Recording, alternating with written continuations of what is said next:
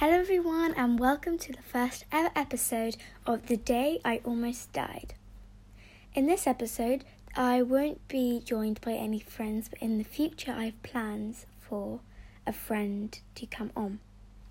So I have two stories which both actually happened yesterday. The first one, I was being the normal crazy self I was and I climbed up this massive magnolia tree in our backyard, and I've got this normal route which I go up, and I used to be able to um, climb up that way with no trouble, and it was quite quite high, high up, but it was fine. Um, but I decided to go down a different route, and well, well, I got stuck up there for forty minutes.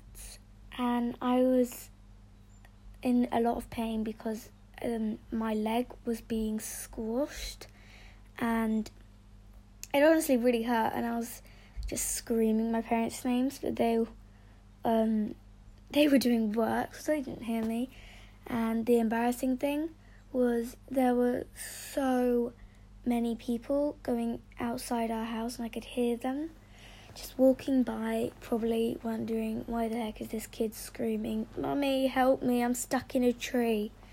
Um, but I eventually um, decided that um, I wasn't coming down anytime soon, and my dog's stare wouldn't get any creepier. And so I decided to come down. And when I came down, I grazed my elbow and it started bleeding. I came into my parents' room and I just stared at them for like a minute, and I just I had this angry look on my face, which the death stare, basically just staring at them, and I was so angry anyway.